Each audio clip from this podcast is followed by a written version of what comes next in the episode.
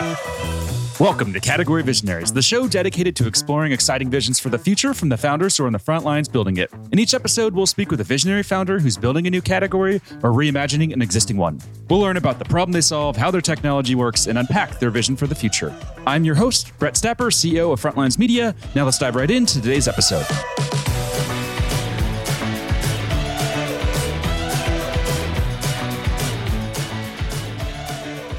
Hey, founders, and thanks for listening. Today I'm speaking with Stephen Johnston, CEO and founder of GoodJob, an AI recruiting platform that's raised 9 million in funding. Stephen, thanks for chatting with me today.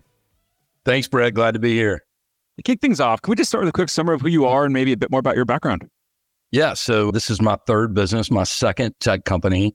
I left the world of investment banking after about seven years in 2000, built my first tech business which was in the actually in the smart grid space. I sold that to a public company in 2012 and um, started GoodJob in 2019. And so um, I guess one could say that I'm a, a, serial entrepreneur at this point, but I love building companies and, and creating them from zero. And that's sort of been the thing that's kept me going for the past 23 years. Take us back to when you were, I don't know, 18, 19, 20 years old. Did you have any idea that you would go on to become an entrepreneur at that point, or where did that come from?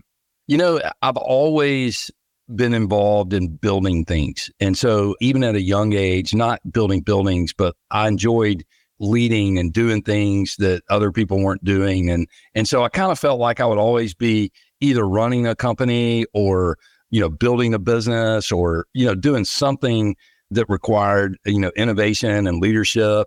But I didn't know what it would be. And certainly, you know, technology in those days were not what it is today by any means. So the idea of actually, you know, building an AI based, you know, software company to predict if people will be successful in a job or not was completely foreign at that time. But I always felt like I would be involved in in creating something from the ground up. A few other questions we like to ask, and the goal here is really just to better understand what makes you tick. First one, what founder do you admire the most and what do you admire about them? Yeah, great question and great thought. You know, I like a lot of founders. So, in picking one out, I would say is very difficult for me because there are things about what Bill Gates does, for example, that I love. There are things about Mark Cuban that, you know, I think are really cool.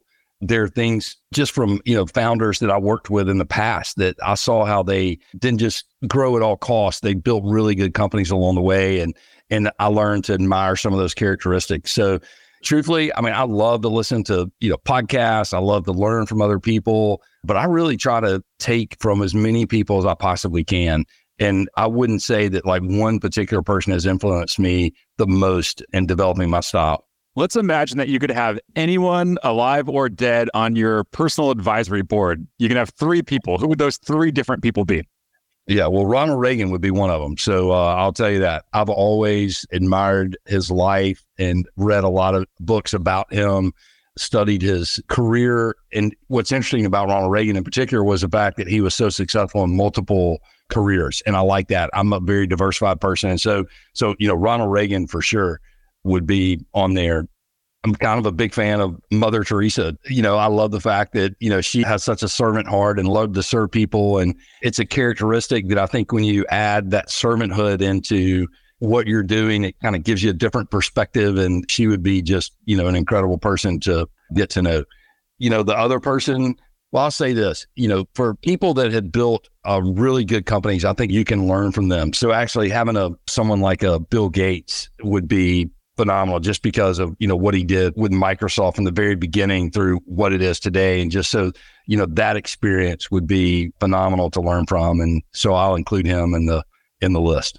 What about books? And the way we like to frame this, we got this from an author called Ryan Holiday or named Ryan Holiday. He calls them quake books. So a quake book is a book that like rocks you to your core. It really influences how you think about the world and how you approach life. Do any quake books come to mind for you? Yeah, well, I'll take you know, Good to Great. My whole life is was influenced most heavily by the book Good to Great, and there are things in that book that I just have never forgotten in terms of leadership. Things like how important it is to have the right people in the right seat on the bus, and how important it is to be brutally honest about your strengths and weaknesses, and in particular your weaknesses. So that book, you know, sits at the very top for me.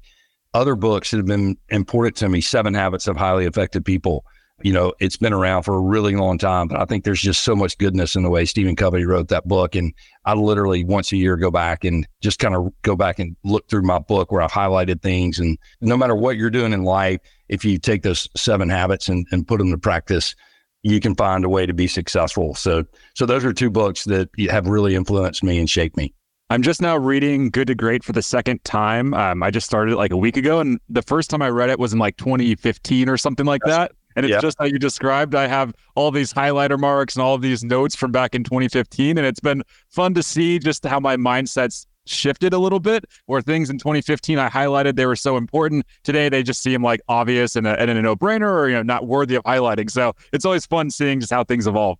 Absolutely. And, you know, I've read a ton of books over my life. I actually, most of my books I read while I'm on vacation. You know, when I'm in work mode, candidly, you know, reading a, a book during my time where I'm, I'm busy building something or building new products or, you know, selling things or doing all of it's just very hard to, you know, read as much as I would like to read.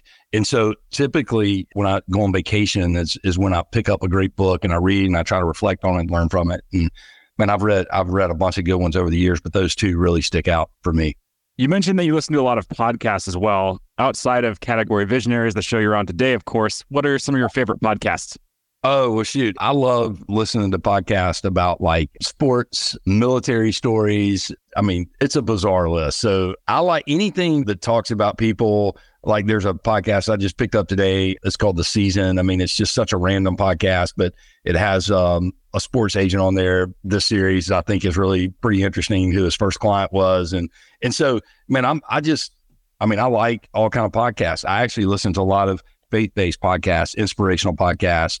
Jon Gordon, there's an author out there called Jon Gordon, and man, he's a friend of mine, but he's also just a great author. He's written some really good books, has a really good podcast. So those are ones I like. Nice. I'll have to check those out or some of those out. Let's switch gears now and let's talk about the company. So I know in the intro there I called you an AI recruiting platform, but that doesn't really do it justice for what you're doing. So tell us, what do you guys do? Yeah, to understand what we do, I think it's important to understand what problem we're solving. And so here's the problem. Even when I was building my first company, which I built to be pretty big, you know, I sold it to a public company and we had, I think I sold it with 500 million in backlog and we started from zero as I was building that company and I had all these resources, I still only hired people, the right person about half the time. And so it became very frustrating to me that, you know, the cost of a bad hire is just, is just killer on a business, right? It's not just like the actual physical cost. It's like the missed opportunity cost of putting somebody in place that didn't work out. And so in 2019, I started with a blank sheet of paper and said, how can we solve this hiring problem? Anyway, long story short, through my research, interviewing tons of people who have a lot of experience, what I learned was that what's missing in the hiring process is trait and behavioral information on the front end of that hiring process. So I built a software platform that helps companies predict if someone will be successful in a job role based on work traits and behaviors. And so in 10 minutes or less, we can increase the probability of hiring the right person from, you know, call it 50% a coin flip to 75 to 85%.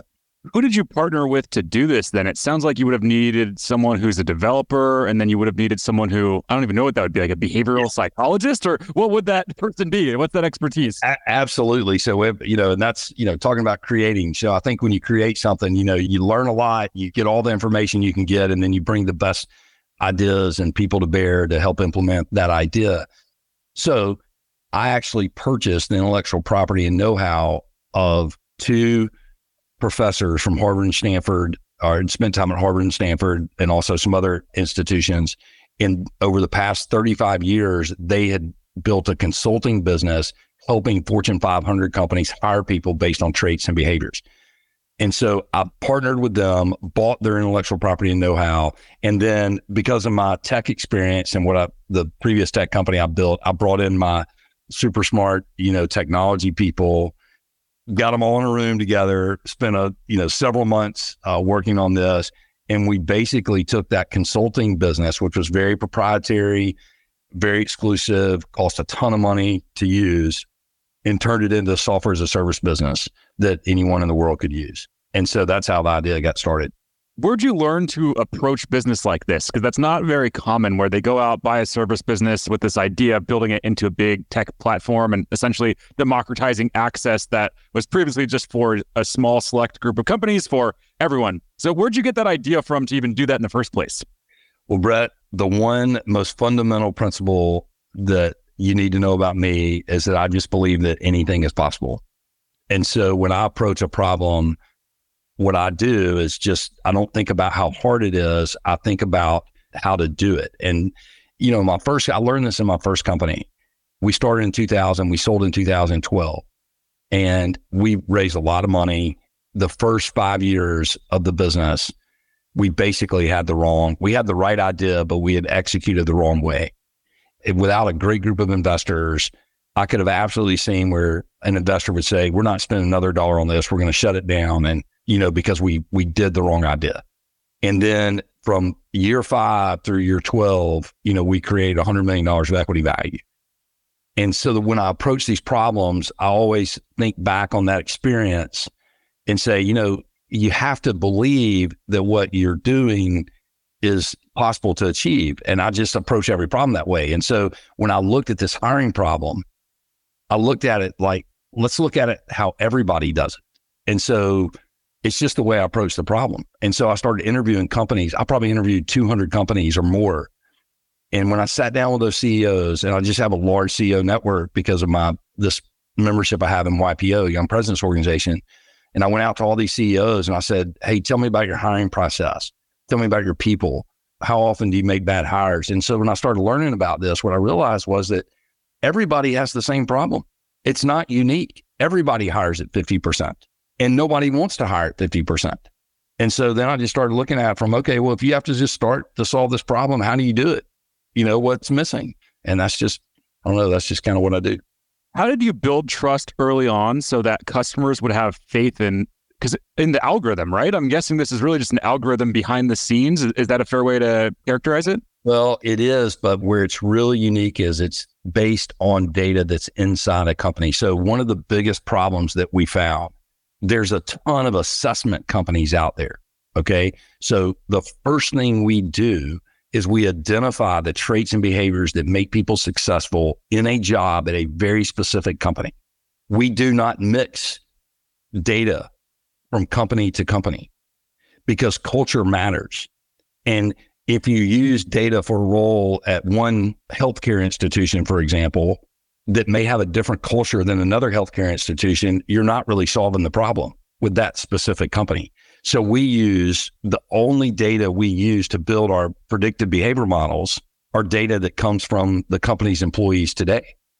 And what we do is we identify the behaviors of all the employees in the company we weight those employees based on performance and fit. And then we build a predictive behavioral model based on what we know to be true at that company. And no one else was doing it that way. And that's, you know, what we do today. And so it's a very unique approach to building a behavioral model that can actually predict success at that company in that very specific role. Can you expand on step one of that process then for identifying behavior? How do you go about identifying behavior? Let's say you are just now starting at a new organization, you're rolling this out. What does step one look like? Yeah, we send out our nine minute assessment called the PATH assessment. It's free to everyone. You can go take it at pathassessment.com. But every company that has a buys our software has a proprietary link to their own path assessment because we don't mix data. And so the first step in the process is to send out that nine minute assessment to every employee in the company or to us. You can, you don't have to do everybody at once. You can do a specific role if you wanted to. And they send it out. All we do is it goes with a very nice message that asks the employee to take the assessment so we can figure out what makes them special and unique. They take the assessment. And then once we have that trait behavioral information in the company library, we can now use that data to make better decisions about who we hire, including building predictive data models, identifying people who are in the wrong seat on the bus, the wrong role, comparing how employees. So instead of losing people who maybe aren't performing well, we can literally take the entire trait behavioral database, compare it to other jobs in the company, and tell someone, tell the company whether or not employee A would be a better fit for a job in a different position than they're currently in today. And we do all this in one minute. what's the ICP of someone who's using this today, or who's that like ideal customer that yeah. you want 100x more of? Companies that have a lot of employees in a specific role for now. So enterprise companies. So 2,500 employees and greater. And the reason why I say, and even though we have smaller companies with 500 employees, 1,000 employees, and it works, it's just like anything. The more people you have in a role, you can build a more accurate behavioral model. And so over time, what will happen is we will be able to use the data that we create with companies for the smaller businesses. So, like, take my business, you know, we don't have a ton of employees. So, it's really hard for me to use my own technology to predict success in a role like a sales role because I only have two or three salespeople today, right? Well, I need about, you know, 20 to build an accurate behavior model, 10 to 20 to 30, you know, something in that range, maybe 100. And so the more people you have, the better model you can build. And so right now, our focus is on the bigger companies just because we like to use a lot of employees to build behavior models. But ultimately, we have a vision to serve everyone with the technology, including the smaller companies. And if they don't know who to hire, we can give them some anonymous data that says, hey, this may not be a good culture fit for you, but you know, these are the types of behaviors that we've seen in other companies where people have been successful in that role. This show is brought to you by Frontlines Media, a podcast production studio that helps B2B founders launch, manage, and grow their own podcast. Now, if you're a founder, you may be thinking, I don't have time to host a podcast. I've got a company to build. Well, that's exactly what we built our service to do. You show up and host, and we handle literally everything else. To set up a call to discuss launching your own podcast, visit frontlines.io slash podcast. Now, back to today's episode. Can you tell us about the first paying enterprise customers that you landed? That's obviously something that all startups struggle with in the early days. So take us back to those first couple of enterprise deals. How'd you pull it off? Yeah. So we had, we were very fortunate. We had two really, really big deals before we even had a commercial product. And so in the very early stages, a very large healthcare system in Mississippi actually was having a, a, real hard time with retention. And so they were, they partnered with us and became kind of a partner customer. And we learned a lot. You know, it wasn't perfect for us to be just totally candid. I think every, you know, startup company or founder understands that, that you're not going to do it all right on the front end of the process. But they stayed with us for a good year, helped us refine the product, fit into an enterprise space. It's the largest rural healthcare company in America. And that was just a great relationship for us they actually are not a client anymore, but it's not because of our product. They actually went through some, you know, very tough financial times. And so they quit hiring people for a long time. And so my hope is that we'll get them back on the platform here as they come out of their restructuring that they just finished. Our second largest customer, though, we did a deal with the state of Mississippi. And it was an early deal that allowed us to, where the state actually funded 10 companies in the state of Mississippi to participate in a pilot program with our company. And many of those companies are still our clients today. And they were big companies like Continental Tire, Nissan, Ergon. So the state helped us do that. Now, why would the state do that? Well, here's the problem we were solving for the state of Mississippi. Think about an industry or a state where you have an industry like the furniture industry that goes completely dead. And you have all these skilled workers that were working in furniture. Well, there is no furniture jobs anymore. So they have all these skills, but the opportunities are in companies where skills don't matter, behaviors do, and they'll train you to the skills you need. Does that make sense? So, like you, if you have an unlimited training budget and you know somebody's wired for success in a job, you can take a furniture worker and go to a technology firm or to a, an automotive manufacturer to a different industry and say, Hey, no, I have the right behaviors to be successful in this job. And so we were helping the state of Mississippi build a plan to transform the workforce and to help people in Mississippi find better jobs with different types of companies. And so, so the very, very early on, version 1.0, we picked up, you know, two really large enterprise accounts that really helped fund our growth, gave us a good input from a real life customer experience, and really helped us build the product that exists today that must have given you a lot of credibility as well, right? When you go to these organizations or these enterprise organizations and you're trying to sell them, being able to say that you were able to service a state, that has to be pretty compelling. 100%. It was very, like I said, I can't really emphasize enough how important that early sell was. And by the way, not every, it's very hard to do that early on in the life cycle of a, a company. It doesn't always work that way, right? I mean, Sometimes you get one customer, then it takes a long time to get two. We actually, you know, picked up 10 to 15 customers out of the gate when our product was ready to go to, to market. And it was the early version of our product. It's gotten a lot better since even that initial version, but those are very important relationships. You mentioned Mississippi there. I know you're based out of Alabama. What are some of the benefits that you've seen from not being in Silicon Valley or New York City or London, you know, these kind of major startup hubs?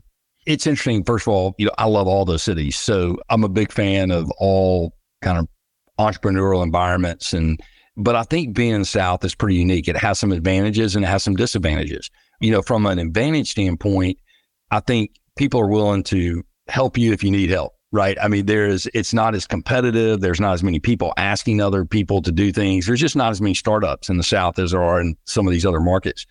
And so you're able to get some corporate support, maybe that you may not get if you were in a, in a different market you know, on the flip side of that, I think it's harder to grow a business in a rural market. And I grew my first company in Mississippi, and this is my second one, and it's in Alabama, just because you don't have the capital resources, you don't have these innovation centers. Even though, you know, like the city of Birmingham, where I live today, they're making a really big push and effort to serve the entrepreneurial community and the founder community. And I've seen the same thing in Mississippi. Atlanta obviously has a, a really big tech push. And so I actually think it's becoming less hard to build a business in a non traditional tech environment, which I think is good for everybody. And so it's just kind of what I've always done. And so it's it's really all I know. Have you ever had moments where you've thought, okay, it's it's time to pack up the bags and move to Silicon Valley? Or have you always viewed it as, yeah, there's pros and cons, but the pros outweigh the, the negatives here? Well, let me say this. In my first company, I ended up opening an office in San Jose because I felt like I needed to hire so many developers that it just made sense to have a presence out there. And actually, most of my larger customers were in California. So I wanted to have a presence to be close to them. In this particular business, because I took it's really a national product and, you know, hopefully a global product. We're already talking to companies in Mexico and Brazil and, and across the pond and, and Europe. So I see this kind of a global business. I don't think they really care if you're in Silicon Valley or if you're in Birmingham, Alabama. They just want to know that the product works and it does what it says it, it's going to do. And when I built this business, the truth is, I built it, I started before COVID hit, and I made it a requirement on myself that I was not going to limit the talent that I would hire to being present in an office in Birmingham.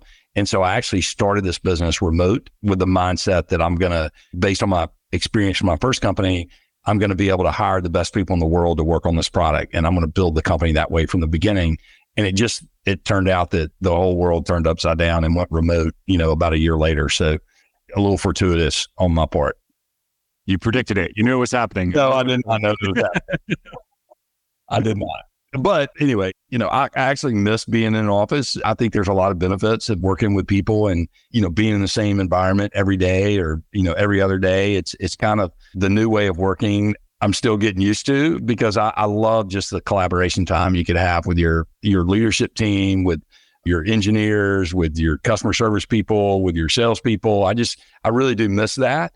But, you know, we're just in a different day to, now than we used to be. When it comes to your market category, how do you think about the market category? Is it talent assessments or what would be like the most relevant market category or market categories that you're in? It's really the human, I call it the human capital space mm. because there are applications of our product that fit for just hiring the right people. There are applications of our product that fit that, hey, I don't want to hire anybody. I just want to, I want to learn more about my current workforce and make sure people are in the right seat. And and use this product to um, identify potential strengths and weaknesses in our company and and solve a diversity problem or whatever it might be. So I call it the whole human capital management space because we use an assessment tool. There have been times where people kind of try to put us in an assessment bucket, but that's not really what we do. I mean, we use assessment data, but the real magic is in how we build a predictive model for success.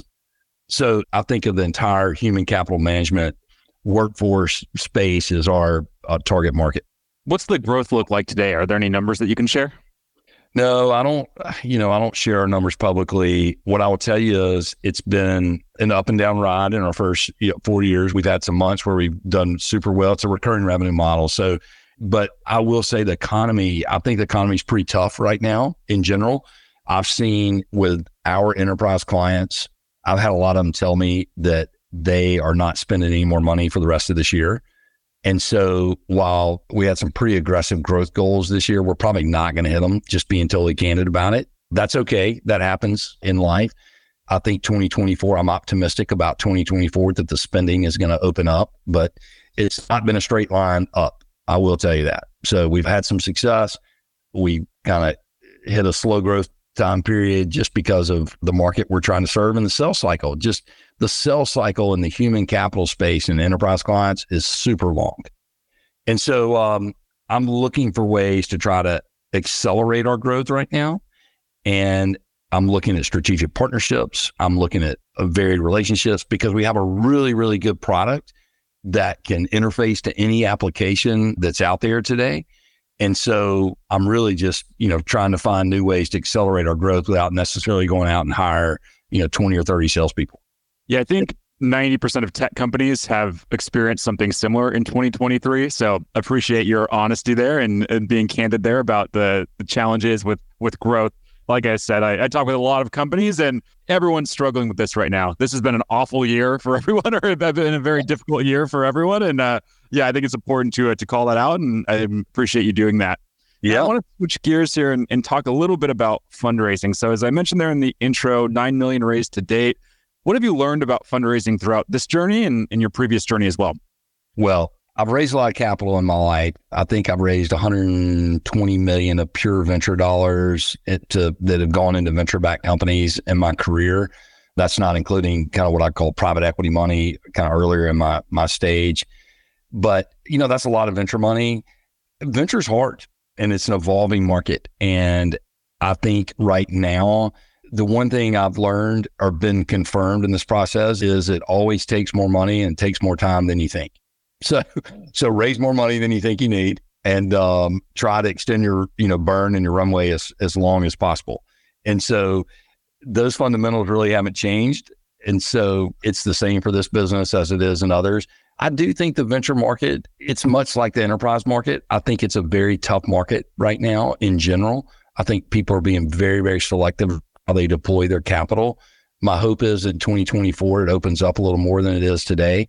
But you know, my goal is to, you know, take the capital that we've been given and do the best we can to, you know, honor that investment and to invest in good things and to try not to make mistakes with it. But I was talking to a group not too long ago and I made the, I think I had read an article that the average tech company pivots around seven or eight times before they find success.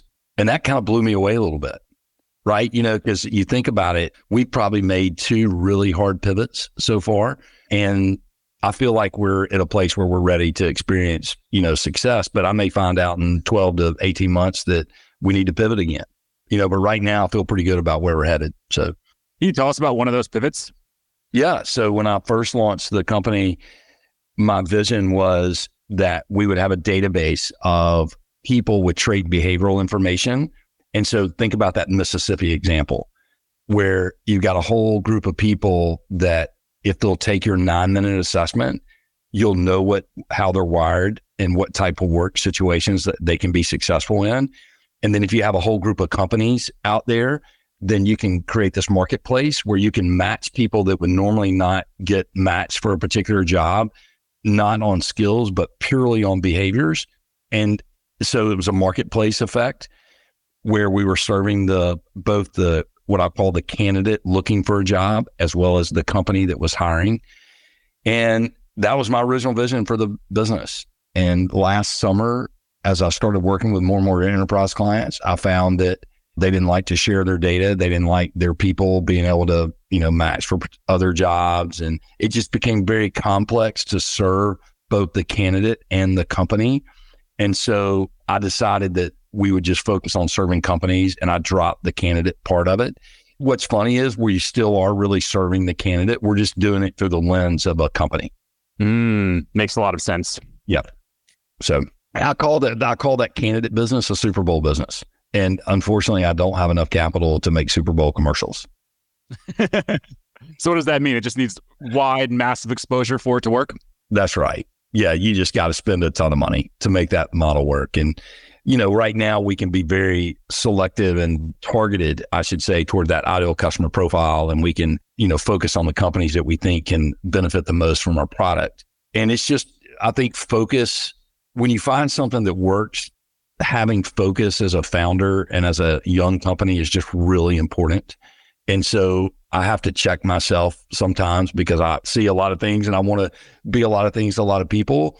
But I don't necessarily think that's the recipe for success early in the life of a company. I think having focus, understanding who that customer profile is, and then doing everything you can to be successful with that customer profile is really important.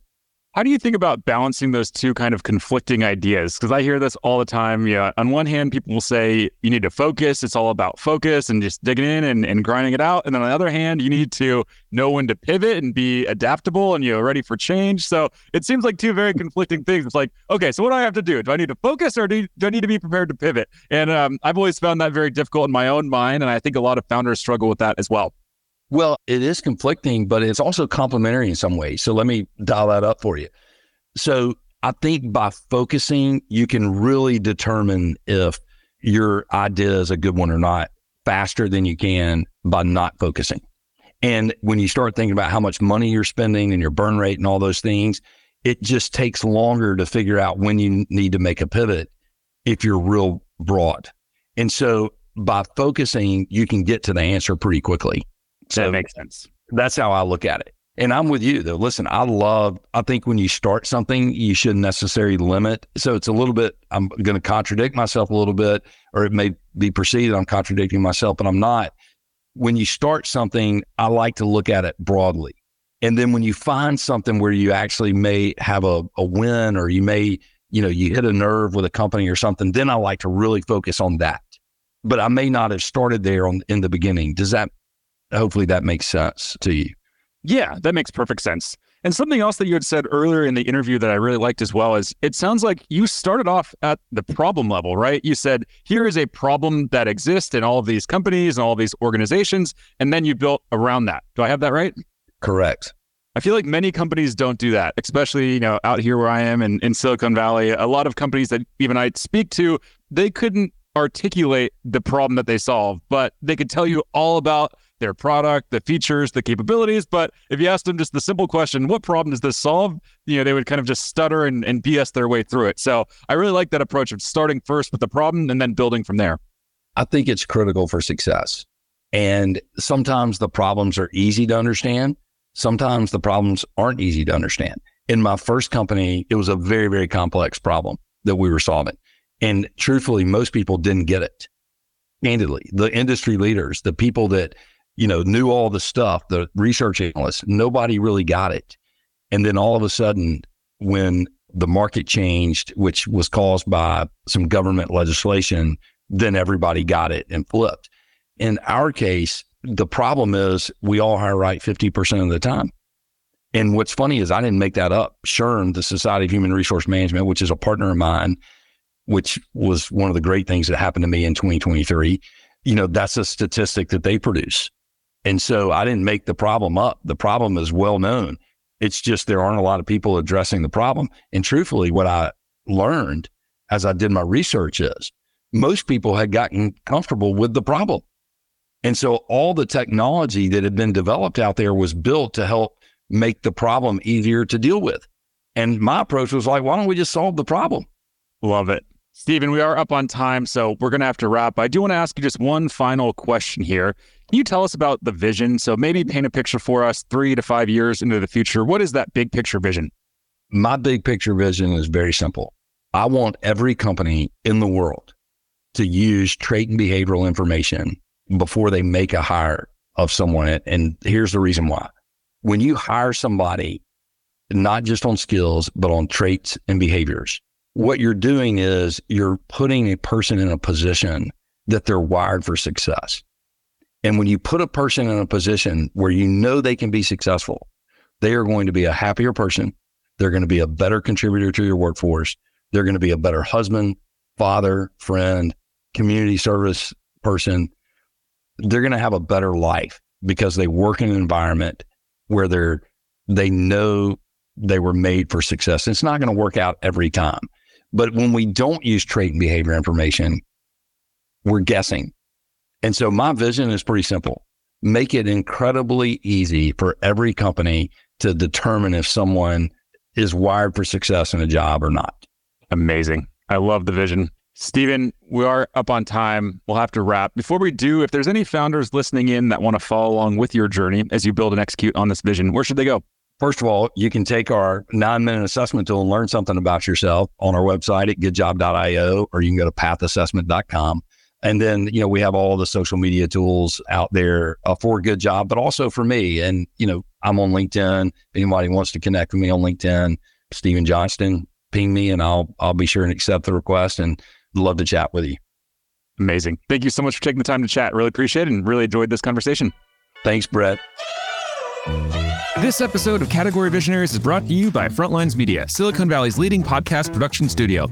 If you're a B2B founder looking for help launching and growing your own podcast, visit frontlines.io slash podcast. And for the latest episode, search for Category Visionaries on your podcast platform of choice. Thanks for listening, and we'll catch you on the next episode.